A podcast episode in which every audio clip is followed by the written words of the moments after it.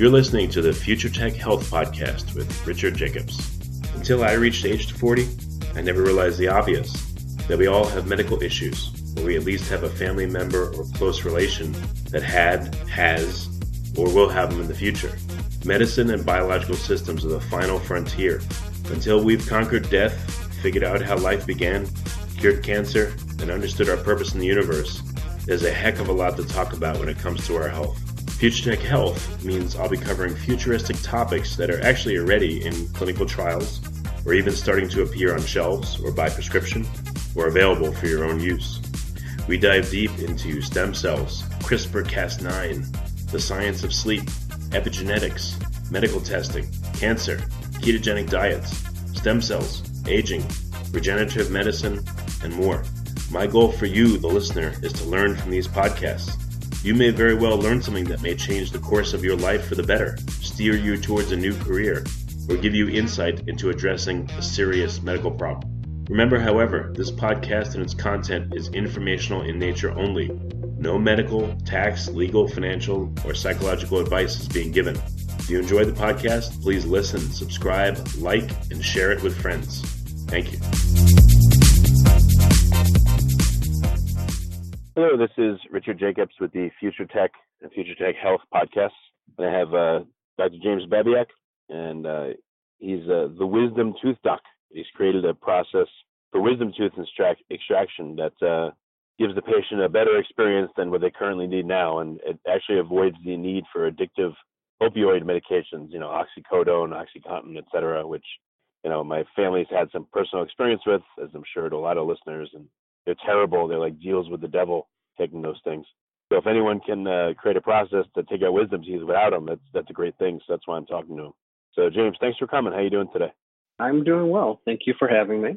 Um, good to talk to you. Yeah. So tell me about uh, this process. How did you figure it out in your work? So I am uh, practicing oral surgeon in Chicago suburbs. I've been doing this for about 25 years now. And what I've noticed over time is that you see cycles of of what people are doing in practice and what's going on in the world. And the thing that really has really stood out to me over the last few years is the number of people that I would see where where they're taking narcotic medication, some pretty heavy duty addictive drugs, and then you you talk you talk to them and you're in the process of determining what's going on, what you need to do, and people will will tell stories of how they started with back pain or they started with shoulder pain and their doc started them on these drugs and it's been 10 years and they take four a day and six a day and mm-hmm. just over time it really really started to see just a higher and higher number of my patients who are taking them even people in their 20s uh, just long-term high dose medications and that got me thinking with the type of stuff that I do as an oral surgeon removal of wisdom teeth is, is a pretty big part of of our practice and we're dealing with the average wisdom tooth patient is a kid, high school age, 14, 16, 18, in that range. Um, very many of them have have never received any strong pain medicines for anything because they're young and they haven't had anything happen to them yet. Mm. And then just reading news stories from from a local paper, and you just keep reading about about kids overdosing and dying and um, the local government, the county government issued a press release a few months ago about how proud they were that they only had 183 overdose deaths up to that point in that year. Which really got me thinking that's insane that there's that many kids dying and they're proud that it's only that many, that many kids. Um, yeah, definitely. I'm a parent. I've got a got a high school age kid and a kid in college and really got me thinking, you know, probably not a good thing for me to be prescribing these drugs. Um, and then doing some research found actually that the research is that for very many, if not most people, their actual first exposure to narcotic medications is when they get the wisdom teeth removed. So then that really got me thinking that that on a whole, my specialty, people who do what I do, really should be should be looking in a different direction, which then got, of course, me looking in a different direction.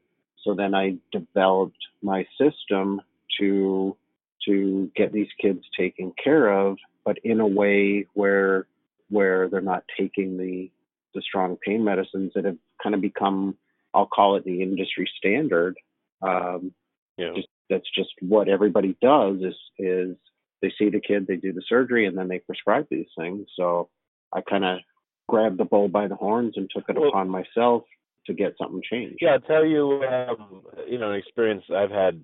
Well, my wife had. Uh, she was in the hospital, and you know, when she got out, they gave her a prescription for like OxyContin, and you know, they gave her all kinds of stuff in the hospital, and they didn't tell her anything. They didn't tell her it was addictive. They just said, "Here you go, have a nice day, yeah. bye." And yeah, just, you know, I I, I started do. reading about it like crazy, and I saw all these stories of people that couldn't get off it, and then and I just I felt sick. I was like, man, this is a deal with the devil. What am I gonna do? And I, you know, I talked to my wife about it right away, and she was like on board with it, and she slowly got off the meds. You know, she deliberately, like every three or four days, cut the dose down, cut the dose down, slowly, slowly, slowly. But it was a horrible thing, and she tried real hard and did it, but it still took like a month, and that's with active trying. You know, I can't imagine that you know a 15, 16 year old kid takes it and thinks they're indestructible and they're like, oh wow, this feels good, and they just keep taking it, and before long they're hooked. You know. Some of them, some of them do. Um, some of them actually will look at it as a money making enterprise because um, mm. Realistically, if somebody has has leftover narcotics, they can sell that pill on the street for twenty bucks. Yeah. So some people some people will will just go to the street corner and sell their prescriptions just because it's a it's an easy way to make money and it didn't cost them anything. The their health insurance paid for for the prescription, yeah. so it's all profit. So that's that's the second deal with the devil that that is part of the whole problem, and it's it's a nationwide problem. It doesn't matter what part of the country you go to, you see similar things. Yeah, they've the you know the, the medical world has made it really difficult to get it, but they've totally dropped the ball in terms of education on how to handle it when you're on it and what to do and all that. And they, it's like you know, it's not like being a diabetic, but in a way it is. You know, like you're taking these pills, you have to have an outpatient consultation is what they should do, and tell you all the dangers and what to do and how to respond and how to cycle off of it and all that. And they don't do any of that stuff. Terrible. Um, some of the the chronic pain doctors will will do stuff like that, but the majority of people writing prescriptions um, will just they'll write the prescription and send you send you on your way. Now it's not because yeah. they're they're bad people. It's because there really is no avenue for them to actually be educated in in how they should be modifying things and and doing things hmm. differently. Mm the medical and dental schools don't cover that. None of the associations really cover that well. Some of them will have will have narcotic education for providers, but they'll send you an email and as with many emails, it, the docs don't click on it or they click on it but they don't actually read it. So there really is yeah. is it's just such a multifaceted problem. And I'm I'm doing my my thing to to try to change things in my my corner of that world. That's great. So, all right. So let's get into the method. What did you discover, and then what have you, you know, along the way, and what have you figured out now? Well, I looked at first the the actual procedure when when we see a kid for for wisdom tooth extraction.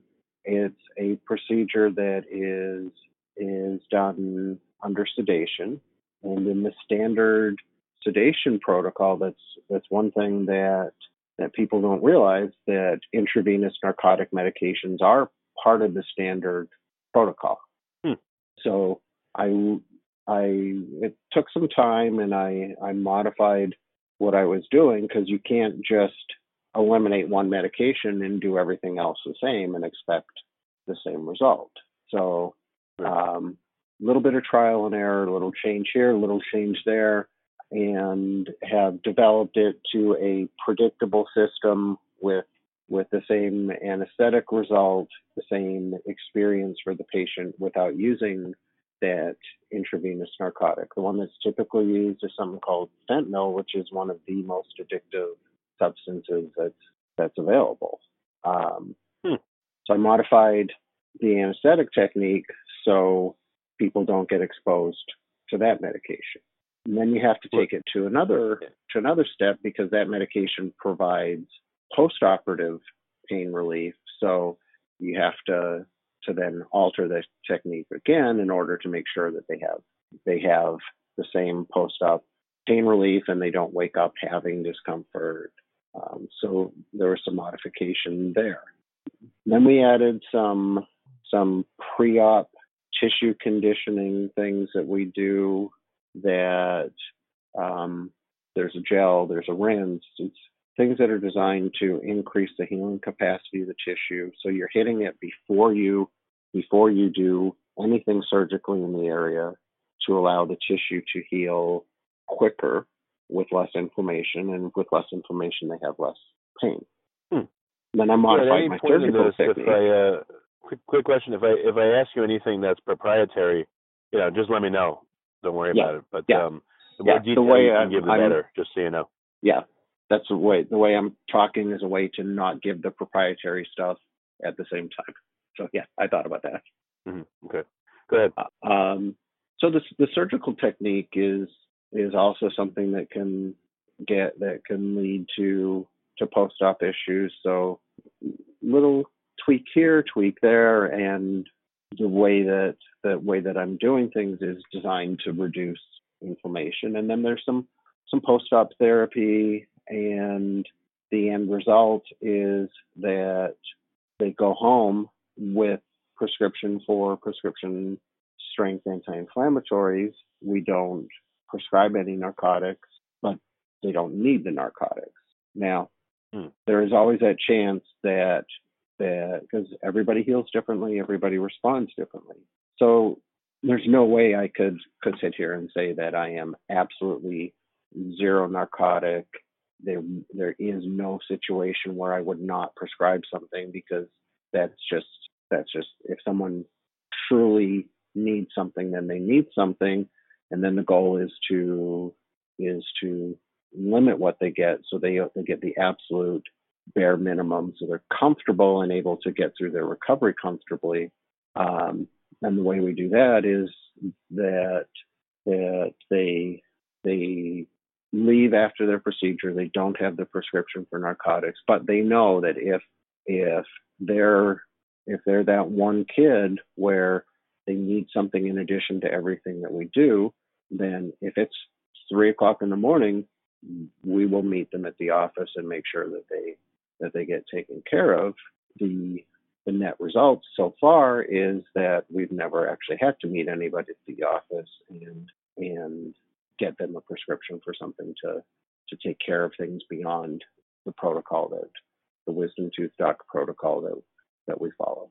So, what are some of the benefits that patients have told you and that you've observed clinically? Um, I I can actually give better than clinical observation. I can give personal observation. Um, my 14 year old, my youngest daughter, um, had got to the point where it was her turn. She was she was ready for her wisdom teeth to to be extracted. So um, obviously I I've developed the wisdom tooth doc protocol. I believe in it, and I'm going to make sure that my kid is treated the same way that that I feel my patients should be treated. So we did we did everything for her exactly the same as we do any other kid. She had her wisdom teeth removed on a Friday. She had minimal swelling. She had no discomfort. She never needed anything beyond the anti-inflammatory that she was taking. Even taking that, she said she didn't feel it. She didn't have any discomfort. She was just taking it for the anti-inflammatory effect. no swelling, no bruising. She went back to school on Monday, and her friends would not believe her that she had her wisdom teeth out on Friday. Hmm. At a week, you, which is what I see with with the overwhelming majority of my patients, when you see them at a week for their follow up, you look in their mouth and it doesn't look like anything was done. The um, the way that we kickstart healing has just such a profound effect that really makes me wish that when when I had mine done, I was a little bit older. I was 21 when my wisdom teeth were removed, but it really makes me wish that that I had developed that before and and the doc who took out mine followed this protocol because Miranda's experience was nowhere near the same as my experience. Hmm. Yeah, it's, I guess I'm weird in the wisdom tooth world. I, I I didn't get any wisdom teeth until I was like 30, and I've had one that's slowly growing in for like the past 13 years. And uh, but otherwise, I'm luck- I'm lucky I've escaped any wisdom tooth uh, trauma. But um, my old, coming back to my oldest daughter has none, so it's Oh. a wide range. Yeah. So what's your goal here? Are you gonna? I mean, you're using it in your practice, but do you want to license this out to other um other uh, well, not dentists, but uh, oral surgeons? Um, my goal is to is to grow the wisdom tooth doc into a into a larger and larger entity and provide this service to to as many teenage kids as we can and just improve the experience. Every, every it's anybody you talk to that has kids in high school that have had wisdom teeth, they all talk about the kid with the the pumpkin face and they're miserable for a week and I'm trying to I'm trying to change that and I'm trying to to just broaden the, the scope and number of number of kids that that we can serve. I mean, you can only serve so many. So at some point, I don't know, maybe I don't know if it's a patentable method or anything, but uh, at some point, you know, you want to disseminate it to dozens and hundreds of other practitioners. So you know, tens of thousands Um, of people can be helped. Yeah, that's as we grow then then we look at those at the options of adding offices versus licensing versus franchising. Um, yeah, this this is something that should be a national practice, a way to to improve the care that everybody's getting. What about for other surgeries? I mean, you know, there's many surgeries out there and there's many recoveries, you know, long and short and difficult. Um, and you know, what about uh, yeah, the- licensing this for other areas? Um, it definitely is definitely is possible. Yes, there are some of the things that are tailored for the way the inflammatory process in the jaw works, which is different than the inflammatory process in the belly. But um, just like I had to tweak to get to this point, it can be tweaked to to get to the point to to help others with other types of surgeries. There are some types of surgeries where where stuff like that really is unavoidable. Spine surgery, stuff like that. Um, the level of discomfort, there is no option available at this point. Um, but I think if we get the ball rolling and get the process started where people are looking at at if we can show the success to enough people and they look at well how are we doing it? How are we avoiding the narcotics? How can i change what i'm doing? And then yeah there's there definitely is a possibility of of broadening this to all specialties and all types of procedures and um, the drug companies might not like it but um, interesting thing just this week the company that makes oxycontin is looking at filing for bankruptcy because they've had so many lawsuits they Hmm. can't afford to pay them So, um, I guess last last question or two. Uh, any big surprises you had along the way in developing this method, or any hurdles that really seemed like insurmountable, insurmountable, and uh, you know, without revealing too much. I mean, what can you say about uh, what you learned?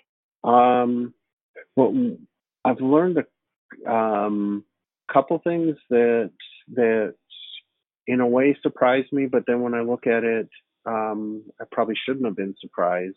Um, as I'm as I develop the technique, I'm looking at well, we have to do this, we have to do that. So obviously, the costs increase because of the different way you're doing it. The the the cost to me of doing things has increased. So I was hesitant at first to roll things out because I was I was thinking that that people wouldn't be wouldn't be prepared to to cover the the additional expense.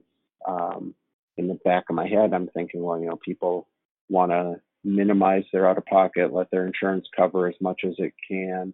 Um, so I was kind of surprised, um, but again, shouldn't have been that that um, there really is a groundswell of parental support for avoiding these things, and and my patients' families look at what it's what the standard technique involving using addictive drugs costs.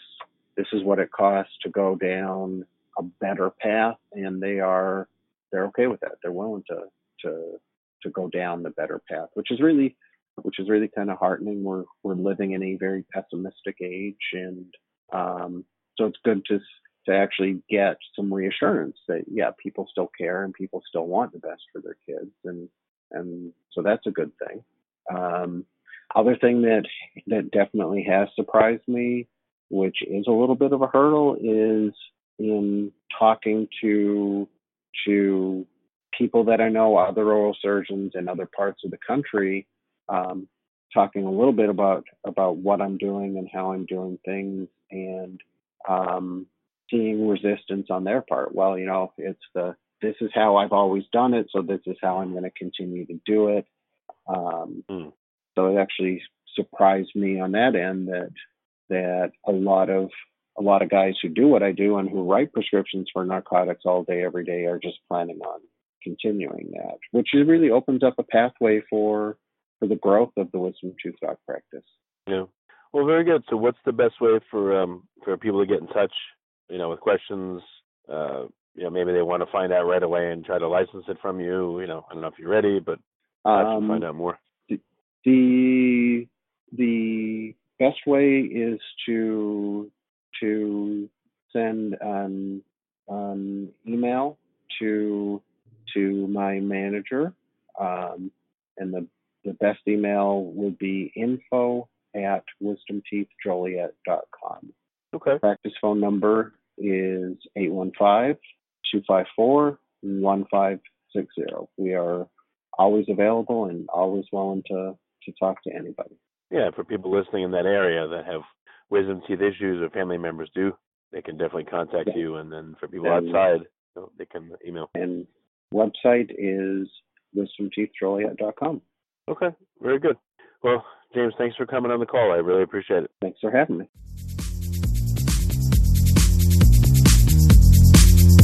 You're listening to the Future Tech Health Podcast with Richard Jacobs. Until I reached age 40, I never realized the obvious that we all have medical issues, or we at least have a family member or close relation that had, has, or will have them in the future. Medicine and biological systems are the final frontier. Until we've conquered death, figured out how life began, cured cancer, and understood our purpose in the universe, there's a heck of a lot to talk about when it comes to our health. Future Tech Health means I'll be covering futuristic topics that are actually already in clinical trials, or even starting to appear on shelves or by prescription, or available for your own use. We dive deep into stem cells, CRISPR Cas9, the science of sleep, epigenetics, medical testing, cancer, ketogenic diets, stem cells, aging, regenerative medicine, and more. My goal for you, the listener, is to learn from these podcasts. You may very well learn something that may change the course of your life for the better, steer you towards a new career, or give you insight into addressing a serious medical problem. Remember, however, this podcast and its content is informational in nature only. No medical, tax, legal, financial, or psychological advice is being given. If you enjoyed the podcast, please listen, subscribe, like, and share it with friends. Thank you.